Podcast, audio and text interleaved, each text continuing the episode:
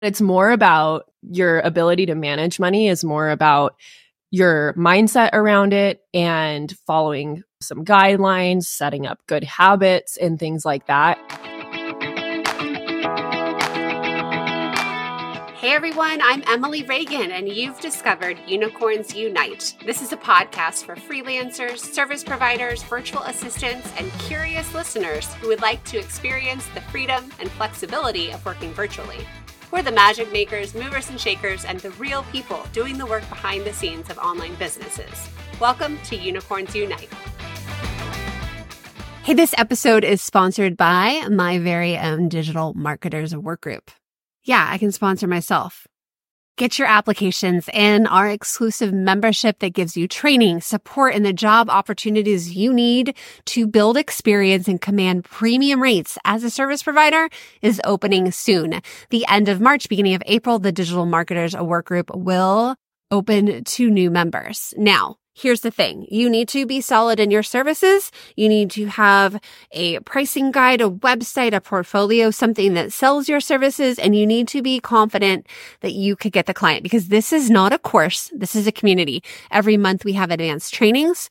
We help each other with feedback, support. We help you with troubleshooting, but we're really there to encourage and refer each other. The link to apply is in the show notes. We only open a few times a year. Right now, the cost is $47 a month. Well worth one hour of client work a month. You can do this. I'll see you inside. So what can you expense and write off in your service based business? How should you be organizing for your taxes at the end of the year? Mileage, gifts, receipts, lunches. How does it all work?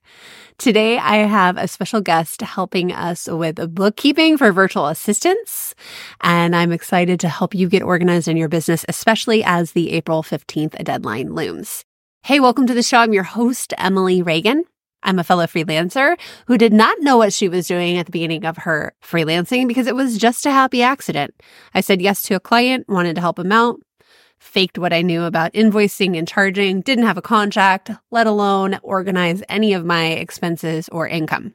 Why am I telling you all this? Because I'm not pretending to be perfect, but I've also learned a lot in the last 13 years.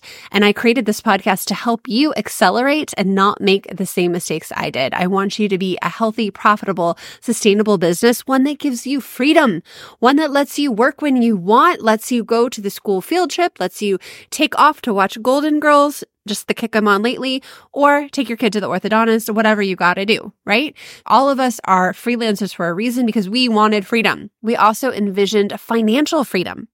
We want businesses that actually tear down the ceiling cap that we had in our previous job. I don't know about you, but as a military spouse moving over and over and over, always starting over, my salary was capped at 40,000. I never made more than 40,000 because I was always jumping around and lucky to take whatever job I could. There was no linear progression in my career.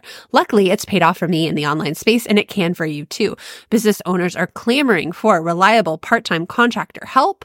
Sometimes they're even hiring full-time employee if that's something you want because they need help in their businesses. They're overwhelmed with all the things. So yes, we sacrifice ourselves. We are helpers and service providers. We get a kick out of being the entrepreneur on the team who's making magic happen behind the scenes, but we also need to take the time to work on our own business. So in the previous episode, number 195, we talked with Pam Pryor, a fellow CFO about financial strategies for virtual assistants. And today we're diving deeper into the bookkeeping, the accounting and the expenses we can write off so that we are not paying the IRS as much. We're getting credit for running our business because we're already paying a, self employment tax. We might as well take off these additional write offs so we're not penalized for making more money. But we're doing this so we face our numbers, learn our numbers, and know where we're going, cast a vision for the future of our business. I don't want you to be blindly doing it unless that's where you are right now. If you're just making some chump change, I was you, I was there. 200, 300, 400 bucks a month was a huge blessing to my family, kept us from going into extended credit card debt, let us pay off the credit card, let us do a fun date night, get our nails done, do piano lessons. But eventually, as you start to see how good you are at this and how much clients want to work with you. And you're like, oh, I'm sitting on something super smart here. And now it's time to be a smart, savvy business owner. So today, Serena Shoup from Of Course Financial is here to talk about all things bookkeeping. She's amazing. She actually does bookkeeping for my business. I recently switched over to her firm and I am so excited about this conversation. You're going to learn a lot.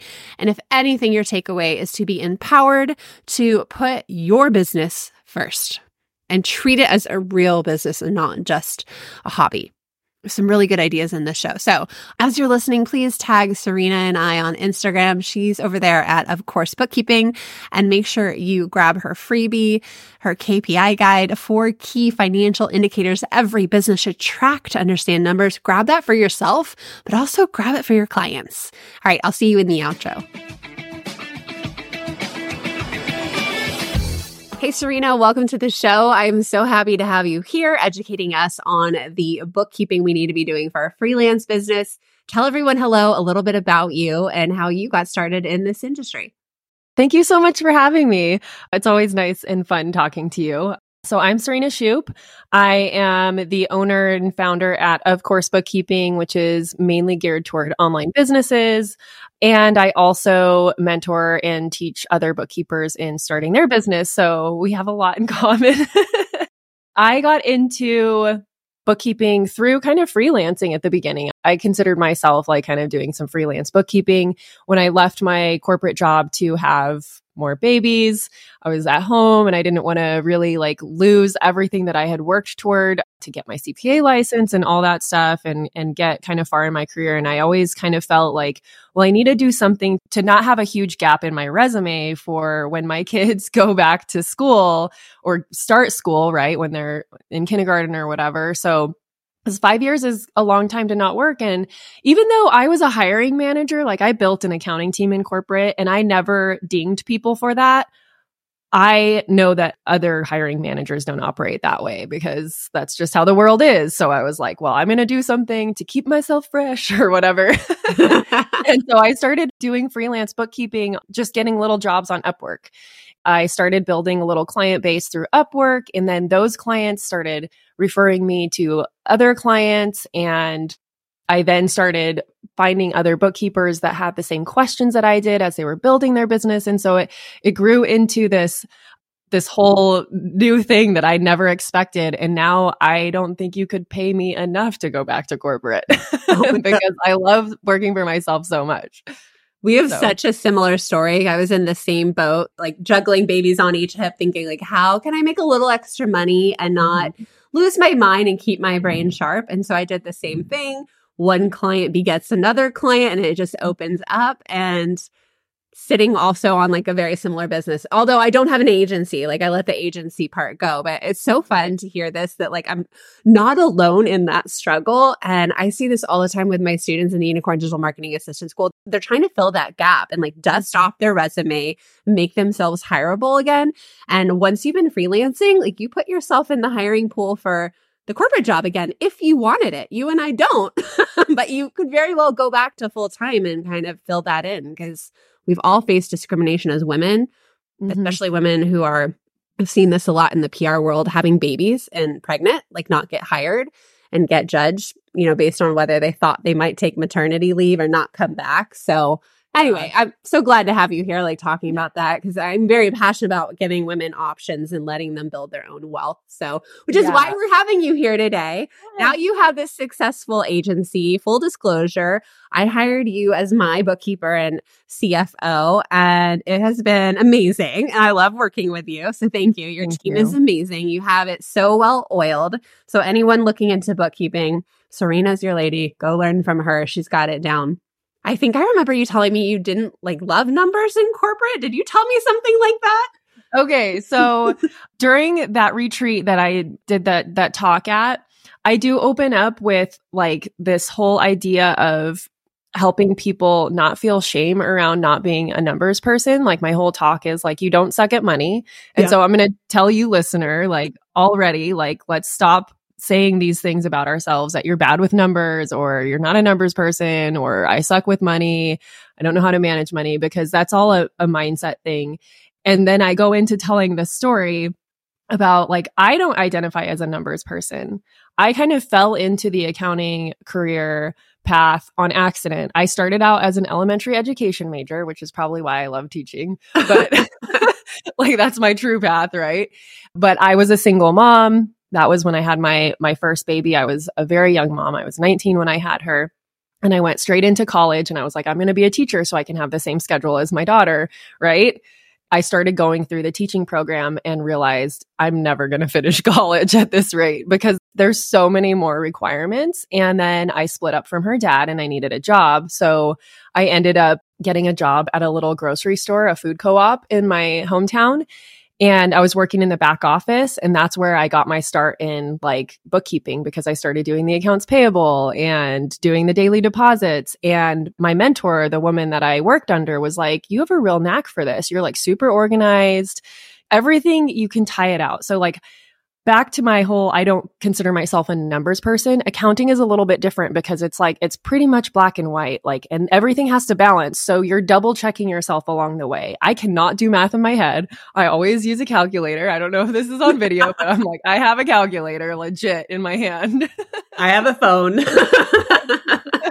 but it's more about your ability to manage money is more about your mindset around it and following some guidelines, setting up good habits and things like that. And so, I mean, I think that's pretty much what we're going to get into today. yes, yes. And I like that too. So I like numbers. I have to just say this, but I never really thought of it like that until I got into this marketing space because some of the work you do is very creative and is so subjective and it can be tough. You open yourself up to countless revisions. And then there's something to be said when you're dealing with data. And even in marketing, there's the I mean, I go crazy with spreadsheets and like KPIs within marketing and like it's just like how you do it. I tell my son this all the time in his algebra. I'm like, just follow exactly what the teacher says. Like, mm-hmm. show your work. This is how you do it. And there's such peace with that because you know exactly how it's supposed to come out. And there's no one in there like trying to infiltrate it and make it different. So numbers are actually like fun for me. But then I get in this spot as a service provider and I was there very quickly where I just didn't feel like I had time and I didn't prioritize it. And so I want everyone here listening to learn from me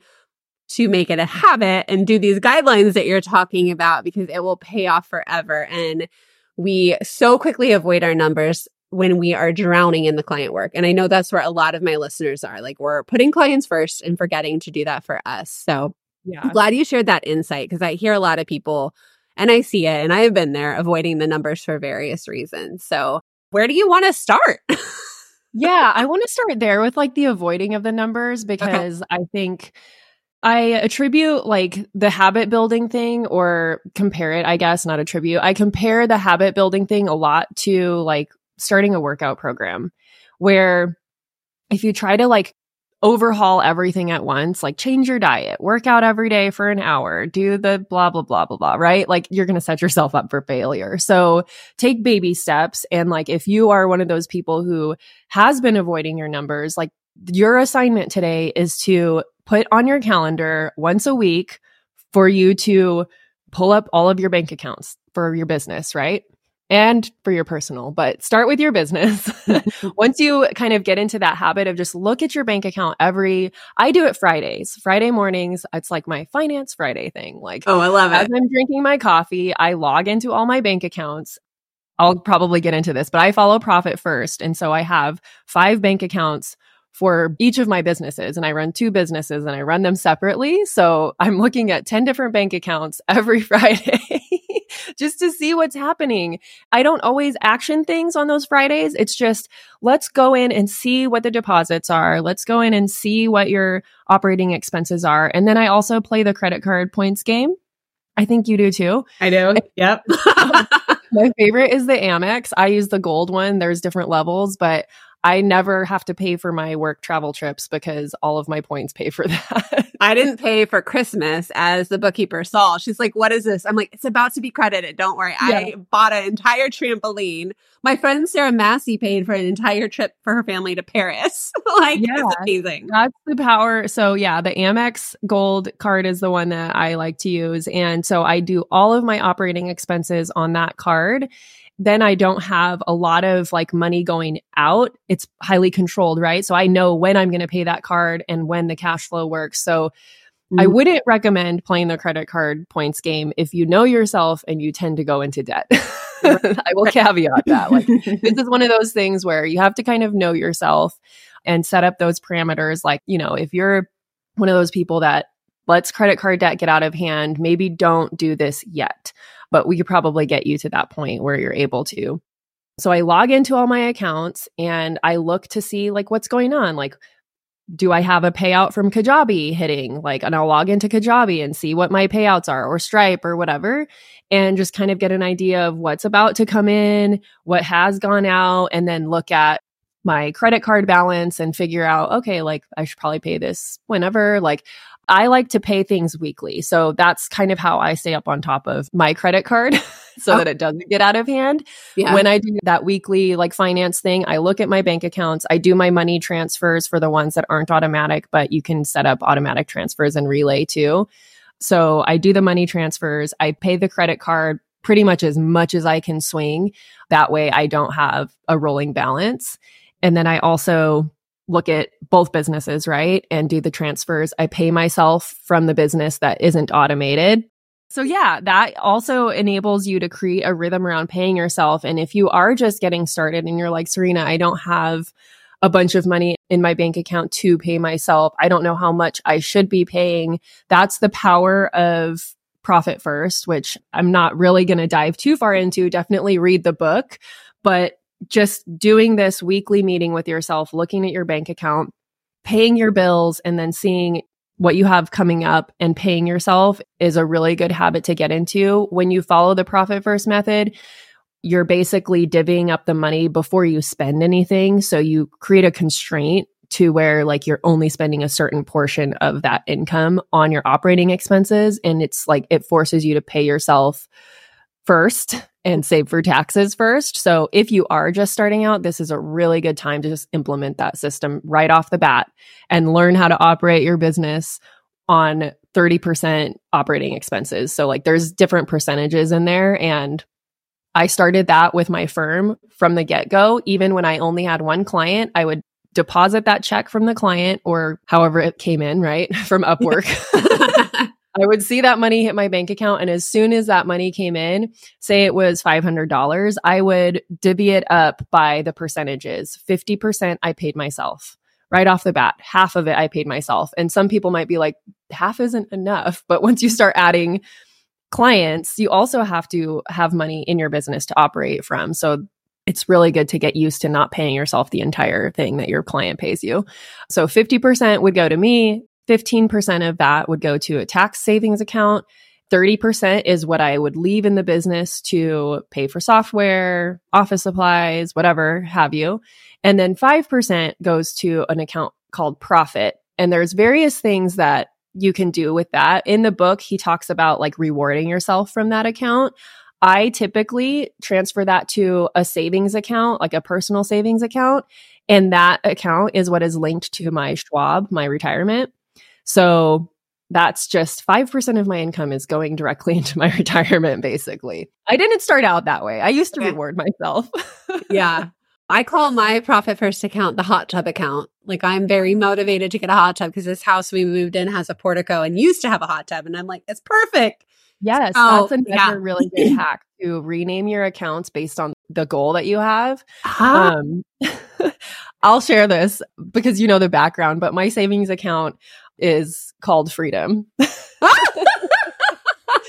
so you can kind of like use your imagination to figure out like they ca- had multiple meanings, but Yeah. like you know the meaning of that. yeah.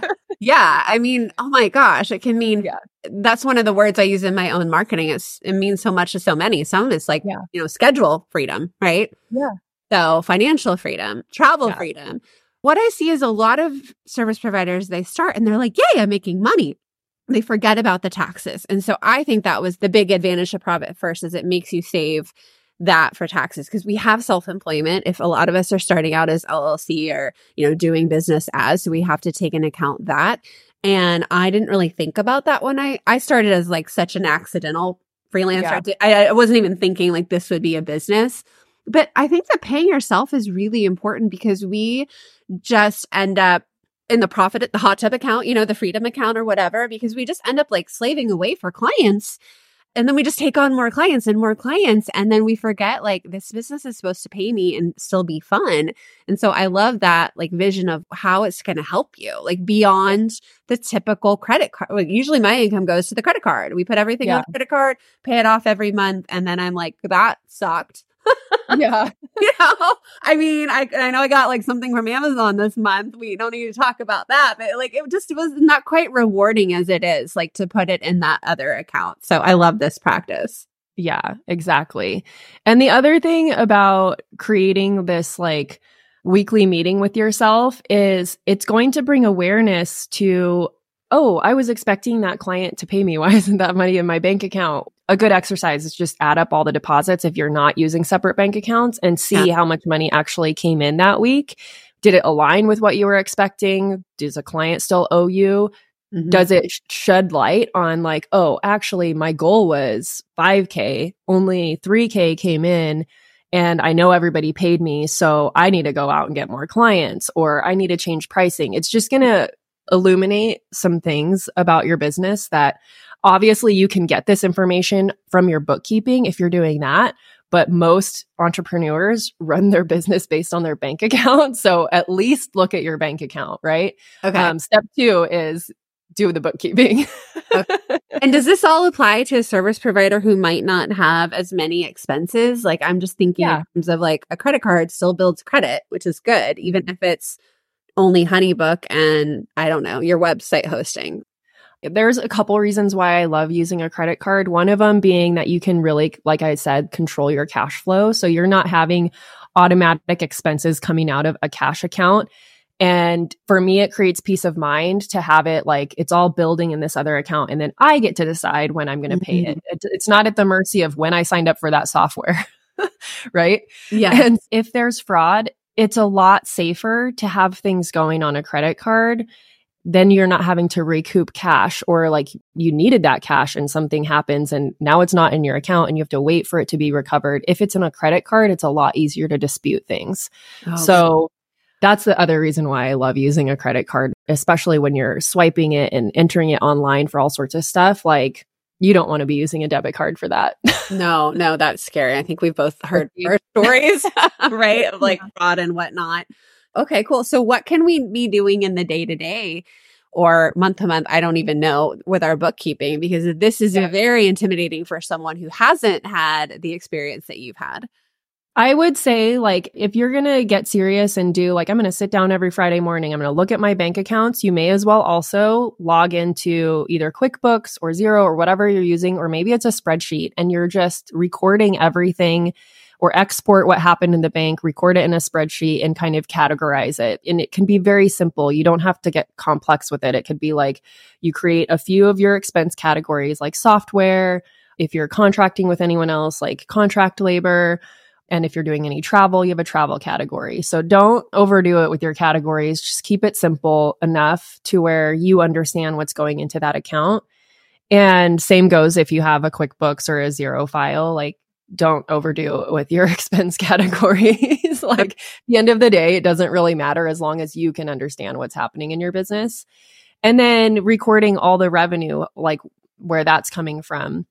So I would continue on that like finance Friday or whatever you decide it's going to be. Look at your bank accounts and then go over to your bookkeeping and categorize everything so that you're staying on top of it weekly. You will feel really good about it. And also, if you miss a Friday, don't beat yourself up. I got off track earlier, but like comparing it to a workout thing, I've been in this online membership since I had my second daughter and she's almost eight. So going on eight years, I've been in this membership called Mama Strong. And it's like $12 a month, but she uploads new workouts every day. And they're just like simple 15 minute mat workouts. But one of her mantras is begin again. She's like, if you missed the last year and this is your first day back, like, welcome. Like, there's no shame. We're just going to begin again. I try to say the same thing about the money stuff. Like, if you haven't looked at your money for a month or a few weeks, like, don't beat yourself up over it. Like, just it's a fresh start today. Like it's a new day. like we're just beginning again. I love that. And there's a reason we're having this podcast with you near the beginning of the year. Like my plan was to do it like the beginning of January, but you know, we're right. we're doing good right now. We're in Q1, but like that's the point. Like you do get this fresh start. And I know people are going to be busy like cleaning up their things for taxes, right? For 2023 yeah. and probably going through that shaming process because I know I do it every time I stop and start a workout. Yeah. And it's like you have to just give yourself grace and realize like you're human. Things got busy, but what matters is that like you're starting again today. And no matter how many times you have to begin again, like it doesn't matter. Like just keep beginning again. it's fine. yeah. But yeah, we have a lot of people coming out of the woodworks right now. Like, hey, I didn't touch my QuickBooks all year. Can you catch us up? and so, like, you're not alone if that's you.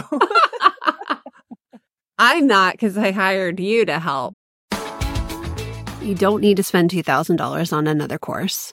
You don't have $30,000 to spend on a mastermind. So where do you go if you are in the messy middle of owning and running and operating a service based business? You come to the Digital Marketers Workgroup. This is an exclusive membership that provides the training and the support and the job opportunities to get to the freelancer holy land where you're working with dreamy clients, commanding premium rates, but you're not sacrificing your schedule and your time. You still have time with your loved ones. The Digital Marketers Workgroup can help you get there, especially if you feel stuck, if you feel like you're jockeying way too many clients and you need help really niching down and positioning yourself as the go-to expert. Get your applications in now for the work group because we are opening again at the end of March, beginning of April. When you join now, you'll get access to our brand positioning workshop and the work with me page writing workshop, both happening in April. We have amazing guest speakers coming throughout the summer. This is your time to really hone in on your business, prioritize your work instead of always bending over backward for your clients. The link to apply is below. We want your business set up. We want you confident in your client work, able to take on clients. Apply now and we'll be in touch. Back to the show. So we just had Pam Pryor on the show too, talking about some things we can do with finance. Her advice was like just making sure you keep everything separate, right? Mm. If you're going to do anything, just keep it separate. Don't commingle it. And so that's the point of having a business credit card. And that's the point of basically the ledger that we're doing. I think a great place to start is a spreadsheet. That's what I did when I mm-hmm. first started because things were kind of simple when yeah. it was just me. Like you're at an agency level, it's different. We both have e-learning products and like a whole different like teams happening there. So it, it just gets a little bit more complicated where we want heavy duty software. But I like that you just keep it simple for us. Yeah. That's the thing is like the more complicated you make it, the less likely you're going to follow through with it. So it's like a morning routine, right? Like don't try to have a 20 step morning routine. Like if you're a mom right now and all you can actually get is five minutes, that's all your morning routine needs to be. Like five minutes for you to sit and scroll Instagram in the morning. Like give yourself a break. Don't yeah. overcomplicate it. Otherwise, you won't do it. Especially if you value sleep. yeah. yeah. So, what else do we need to be doing? I'm kind of curious about what we can expense and write off. You talked about those expense categories, and I'm just thinking of a newer you know, freelancer who has a couple clients, like they are going to have software. They're also going to do professional development and be expensing that. And I know you and I had a conversation in Voxer about what we can write off at the end of the year. Can you elaborate on that? Yeah. So if you're keeping your bank account separate, it makes it easier to track all this, but you also need to keep all the receipts and keep all the invoices and, and everything. That's the proof if you were to ever get audited, like that's where you're going to defend the business purpose, right? So one of the things that the IRS says is it has to be ordinary and necessary. So ordinary in your industry. And there's a lot of new industries popping up. So like influencers, for example, like there's a lot of gray area right now in that industry because it's so new. But as we get more years under our belts with them taxing stuff like case law will come out and then you'll understand more what's allowed. But I think this is the conversation that we had. Like, if you are able to support the stance of it being a business expense, then do it. Like, if you're okay taking that risk, just document it, right? Document why this was a business expense. and why you needed it for the business and how it's ordinary that it's very common in this particular industry or whatever, right? So that's what you need to do is keep proof of everything. But a lot of stuff you can write off because it truly is a business expense. Like you said, personal development. So if you're in UDMA, that's a business expense. It's increasing your knowledge about you know the work that you're supposed to be doing for clients and all that kind of stuff. Memberships dues and subscriptions. For example if you're in the business of pr and you have to subscribe to certain magazines or whatever you call them journals i don't know then meals meals when you're traveling, meals if you're taking out a potential client or a current client, or even someone that you consider like a colleague, someone else in the work group, you're meeting up at a conference. One of the things that we have our clients do is download an app called HubDoc, and this links to the bookkeeping software, but you don't have to get this complicated. You can just use your phone camera. But the habit that I've set up for myself is when I'm traveling, I'm at the restaurant or I'm at a restaurant with a client or whatever. Usually it's just a travel situation. When I pay the bill, I write the tip on the receipt that I'm going to leave there. And then I write also on that receipt the business purpose of that meal. So if I'm traveling, I'll say travel to whatever event it is that I'm traveling to or traveling for visiting a client or whatever, right? Or speaking at a mastermind. And so I write all of that on the receipt and I take a photo and then I leave it there. I don't even, I don't even bring it with me. That's how you want to handle meal receipts, like keeping proof of why it was a business expense. And then there's other things that are kind of a gray area, like gifts or clothing, where if you can support the business purpose for it, it can be a deduction. You just want to keep proof of why that was a business expense. Let's talk about gifts first. I have a blog. Great. Thank you. link to it. For the rule around gifts is $25 per gift per client is what is deductible, but likely you're going to spend more than $25 on a client gift. So when you make that purchase, you want to just keep record of it, whether it's the receipt that you have, or as you're recording it in a spreadsheet or your bookkeeping in the description, write out how many gifts you purchased with that transaction and what the price per gift was. And then your tax preparer will know that, okay, there's 10 gifts in here. We're allowed to deduct $25 per gift. So $250, easy head math. at the end of the year, so many of our work group members were talking about, like, well, what do you send a client? And mm-hmm. uh, swapping ideas. And we had a whole thread on that.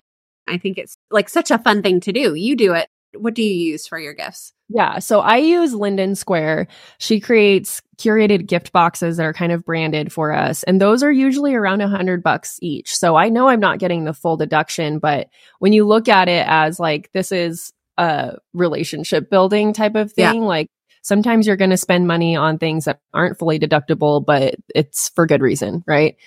So that's what I use. The other thing that I will say about gifts is if you put a logo on it, whether it's your own logo or your client's logo, that now becomes marketing material and could be more deductible.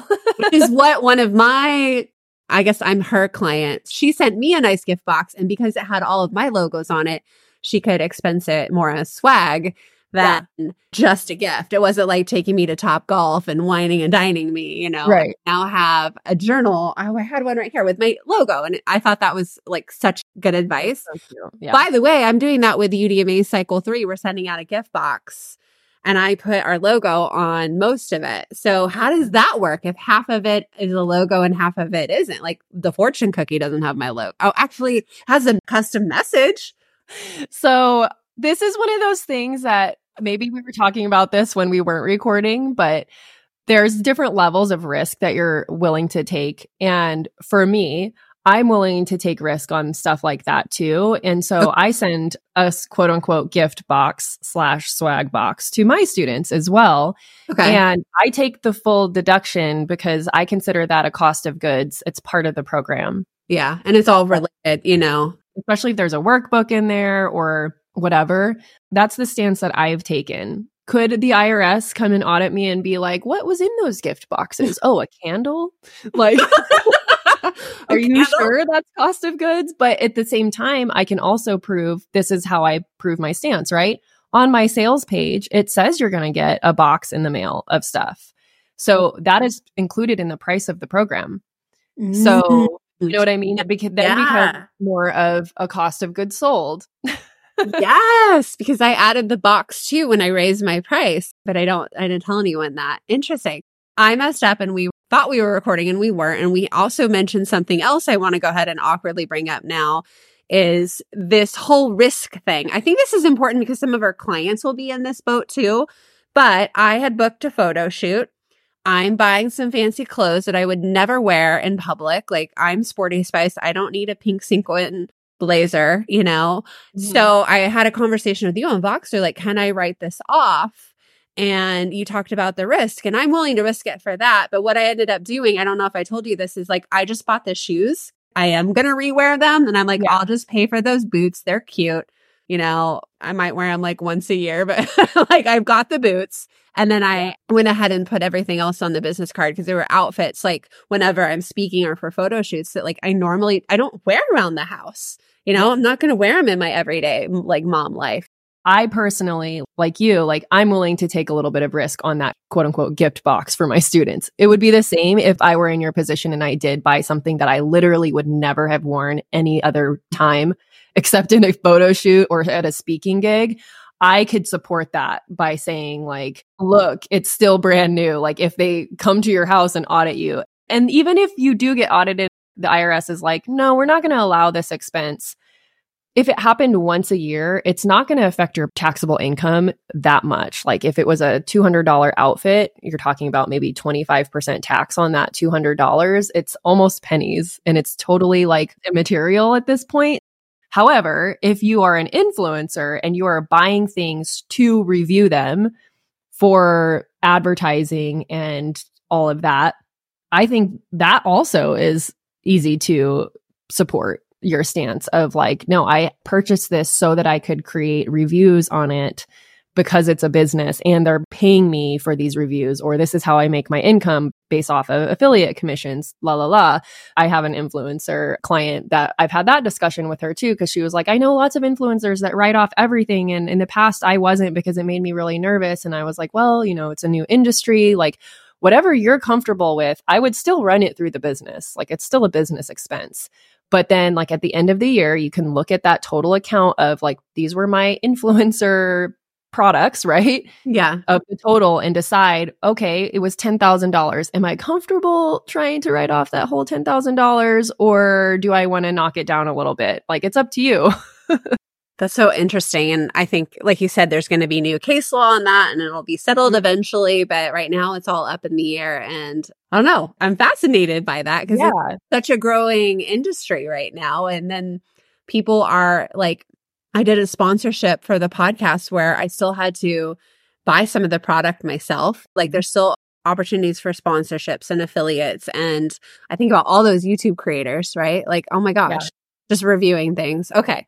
So then I also wanted to ask you I know we're kind of turning this into a tax conversation, but there's also office space. I just want to mention that because I didn't realize this when I was freelancing that I could take that out at the end of the year. So tell us about that. Yeah. So there's a home office deduction. There's a standard home office deduction that you can take if you don't want to track expenses around it, like a $300 deduction. It's not very much.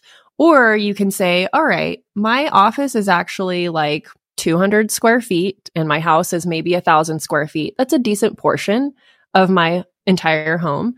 Like for me, you can see I'm like in my living room. Yeah. like this is the biggest part of my house. this is my office. I would be inclined to track, and this isn't something that you're necessarily, you don't have to track it throughout the year, but if you have an easy way of like logging in and pulling all your utility bills, if you pay rent or you have a mortgage, rent is, it's the whole expense, right? And you deduct it based on the percentage of the square footage in your home. So, like, for instance, my house, I think, is about 1,200 square feet. I would say this little area that my office is in is maybe 200. So we divide 200 by 1,200. That's almost 17%. So Now you look at all the expenses for your home, rent, utilities. I would say if you're not meeting clients at your home, I wouldn't deduct like yard work. But again, it's whatever you're comfortable with. Housekeeping, right? Like the Yeah, I might deduct that. Yeah. So you total all of these home expenses up, repairs on your home, things like that. You total all that up and then you take, for me, it would be 17% of that. So I'm just thinking through like, my rent is pretty decent. Like you'd think I lived in California. I don't. I live in Arizona. but yeah, that's going to be a big chunk of a write off to take a mm-hmm. home office deduction, not using the standard deduction. So, like this year, you bet your bottom dollar, I'm going to be taking, like, I'm going to be adding up all my home expenses and taking that as a deduction. And I actually, don't know if I should share this. I pay my home rent through my business because I have it like on auto pay. And I know I always have money in that business bank account. And so I don't ever want to like have to do the whole transfer money in time to pay rent situation. And so I just have my rent coming out of my business account, like that's linked. So it's on my bookkeeping, like as its full expense. So at uh the end of the year, what I'm going to do is I'm going to reverse out what is the 83%. I'm Okay. going to take that out. Okay. you know what I mean? Yeah. And I do this with my cable bill and my wireless bill too. Yeah. And I had to go in and add uh, one time we were living in a big house in Florida. It's all opulent there. And I had to upgrade my speed because the videos were taking forever for clients, like the upload download. And so I expense that. I would never have increased it to that rate if it had Yeah. for my work. And so we also do that and cell you and cell phones. too. yeah. So this is again my personal. This is what I do, and I think it's becoming. I've talked to like an ex IRS agent about this too, and he's like, nowadays everyone uses their phone for so much for business that you can really get away with writing off like almost hundred percent of it. Yeah. So that's another one that I just run through my business. Like my Yeah. business credit card pays my phone bill, and if you have a family and you have other people on the plan, you may want to think about maybe taking those out Okay. the expense. Yeah. But again, personal preference. Yeah. But like, I just bought the new iPhone. That's a business expense because I bought the newest iPhone Pro because I needed more space so I can do videos. Yeah. Like, it's a really good camera. I decided to do that instead of buying like a DSLR because I will never use that thing. But My- like, I need, Right there. you're not using it. I'm not. that's, like that was a business expense. Like Yeah. I wouldn't have upgraded my phone to this level if it weren't for business. I mean, maybe I would have, but and the phone case, like that's going to be a business expense. yeah. It definitely like puts us over the edge sometimes, right? Yeah. That's Yeah. so funny. That's so funny. if you own your home, you won't be able to deduct your entire mortgage payment because mortgages are a kind of a different beast. But the interest portion you can. So if your interest each month on your mortgage payment is $500, you take that percentage of the $500.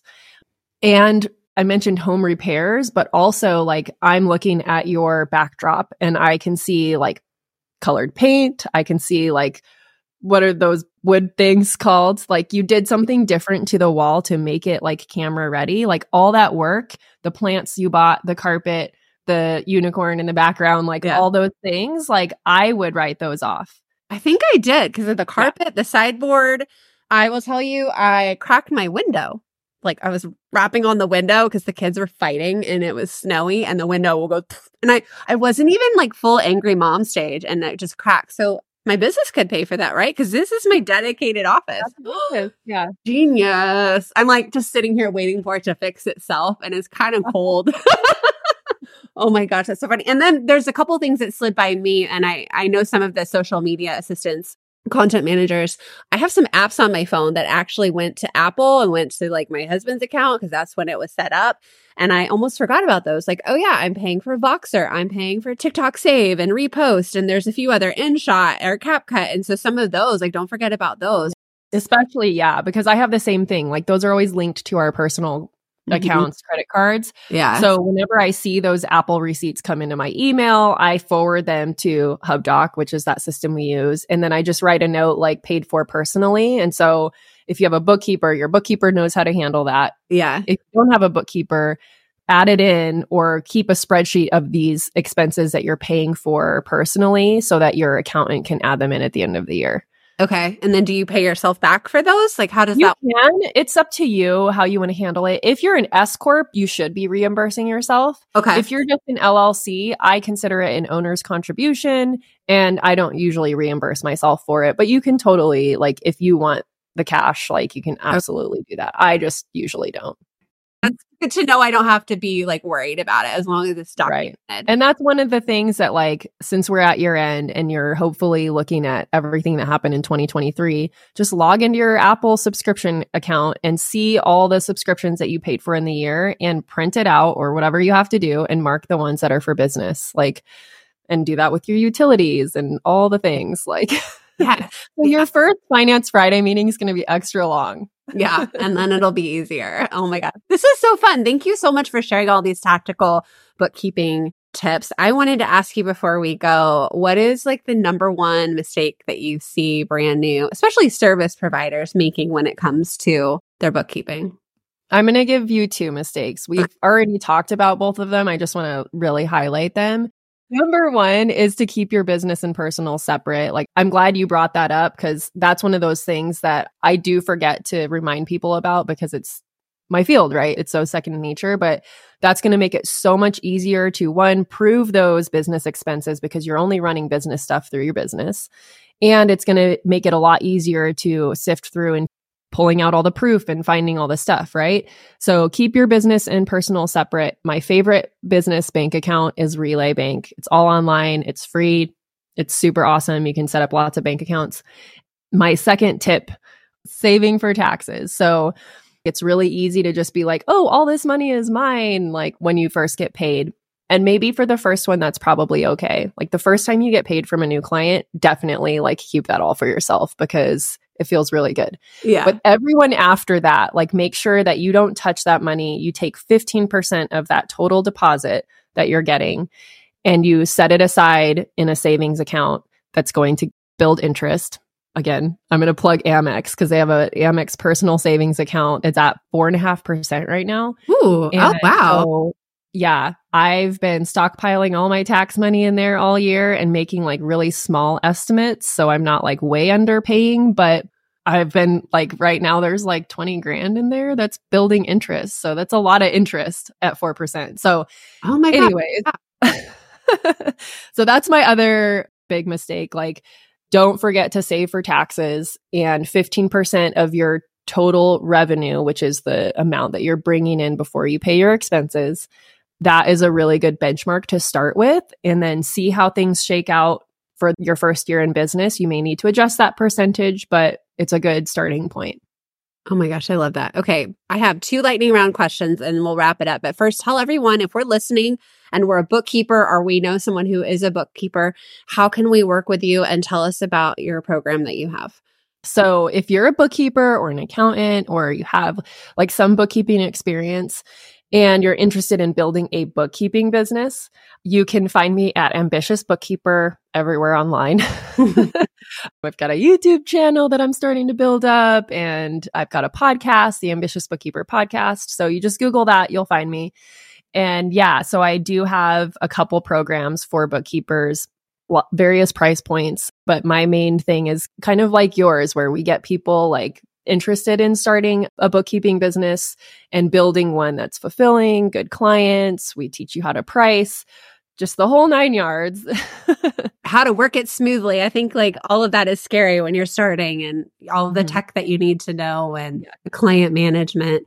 So awesome. We'll put a link to that too. You also have a freebie for us, your KPI guide. Yeah. So if you are already like keeping your own books, or maybe you even have a bookkeeper doing stuff for you, the KPI guide is going to illuminate four key financial indicators that you should be looking at every month to just kind of keep a pulse on your business. And they're pretty simple. I show you how to calculate them, but you do have to have some bookkeeping in place to be able to figure those out. And so hopefully that gets you into the habit of either find a bookkeeper or start doing your bookkeeping so you can track those. And yeah, Okay, that's awesome. And that's to go beyond that first like fancy finance Friday that you do. Yes. You are like using this for that next step. I know some of you are ready for it, which is why I'm so glad you had that for us. Okay, two lightning round questions. One, how are you using AI in your business? Or Ooh, are you? so- yes, I am. Fun fact if you're in the bookkeeping world, you've probably already heard that like most of our programs already use AI. Like our bookkeeping software remembers transactions and suggests things, right? So that has already been a part of my work since I started my business, thankfully. Makes things really efficient. But I use AI for a lot of content creation stuff. We use it to write our show notes. I used AI to write a script for a video ad that I recently did. Did you see that ad? No. I'll send it Ooh. I had this like vision of something and I was like, hey, Chat GPT, Nice. a 30 second video ad script with like this, that, and the other thing. I didn't hardly change any of it. It was so perfect. And then when I'm on top of my game, also, I use AI to start my blog posts. Okay. Those sometimes happen once a month. I feel I feel like I'm always like two a month, and then we're like, ooh, it's been a while. okay. Yeah. My other question for you, since you're also vetting and meeting with clients, what's one question that you ask on your intake form that lets you know if this is going to be a good client for you? Ooh, I have lots of very key questions. There was a lot of thought put into my intake form. One of them that vets people out, and so they end up probably not even filling out the form, is we state our minimum price and that we only work in Xero. So we probably filter out a lot of clients that don't want to switch from QuickBooks or that can't afford our minimum price. The other one is I have like this text box of like, why do you think a bookkeeper is an important part of your team? And I've literally had somebody fill it out. They said they didn't think it was, they just knew they needed one. and I was like, nope. Oh my god. I never thought that would happen. I always thought like people are just going to at least BS right here, right? Yeah. Like They wouldn't even take the time. like, yeah. I don't think they are. People just keep telling me I need to get a bookkeeper. And I'm like, all right. That's like the placating yes we were talking about from Chris Voss right before we hit record. This has been so fun. Thank you for joining us. We'll catch you over on Instagram, and I am so grateful to have you here today. Thank you. I appreciate you so much. Gosh, so good. I think you learned so much from this episode. I hope this clears some of the fog away from what you should be doing. The tools Serena shared are amazing. Grab the HubDoc app. It's saving my hiney when I'm on the fly because I do not save those receipts. Grab that book Profit First that we referenced. It is a must read. I tell all my unicorns to read it. And then I'll go ahead and put the Amex Gold referral link, that savings account that she talked about, all that in the show notes below. Okay, so if you're at this spot, you're thinking, this is great. Now I need to be able to charge more. I want to make more. I want higher profit margins. I want a healthy, sustainable business. Then you are listening to the right podcast, but you're also learning from the right person. I have done this marketing work for years and I teach virtual assistants how to become marketing assistants because marketing is higher paid, it's value based, and it gives you the most schedule freedom when it comes to not being locked to office hours. So if you need to develop solid marketing services that stand out, that are exceptional, where you know what you're doing and you're not winging it, and you want to get those client referrals on the flip side, you need to take my Unicorn Digital Marketing Assistant School self study. It's open right now. After you go through that program, after you get solid in your services, you can join us in the Digital Marketers Workgroup where we'll have the client leads for you. And I'm giving you everything you need. Like there's no reason. I got the clients, help you set up your business, and I teach you how to do the work. So everything you need is right here. You can enroll in the self study right now. We have a very affordable payment plan that makes it less than $200 a month to start learning and leveling up on your marketing services. Click below in the show notes. And once again, grab Serena's KPI guide. That is going to really help you and help out your clients.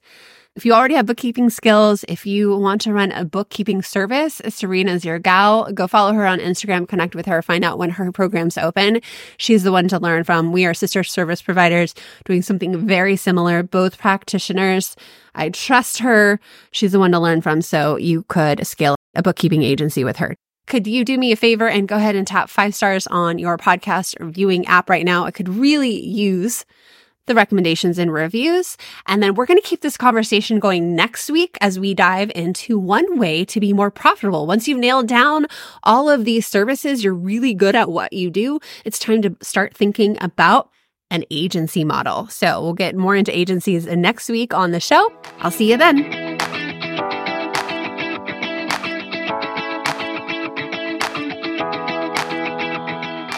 If you want to start earning income as a digital marketing service provider or digital marketing assistant, you only need your laptop. You can tap into what online business owners really need help with by downloading my top 10 most requested tasks. These are the services I did for years for my clients behind the scenes. You can take this download and apply it to your own business and start by offering these very same services.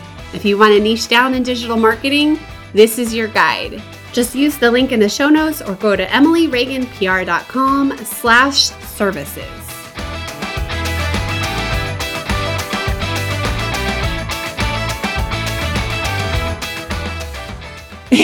You're like grimacing. I'm grimacing. Can you hear the vacuum in the background? No. Okay. Just okay. Good. Sorry. No, I'm not grimacing at you. That's right. I was like, oh, are you? No, no, no, no. Sorry. You're like Emily, the best podcast host ever. My second tip. I had this and now I'm like, what was it? Uh,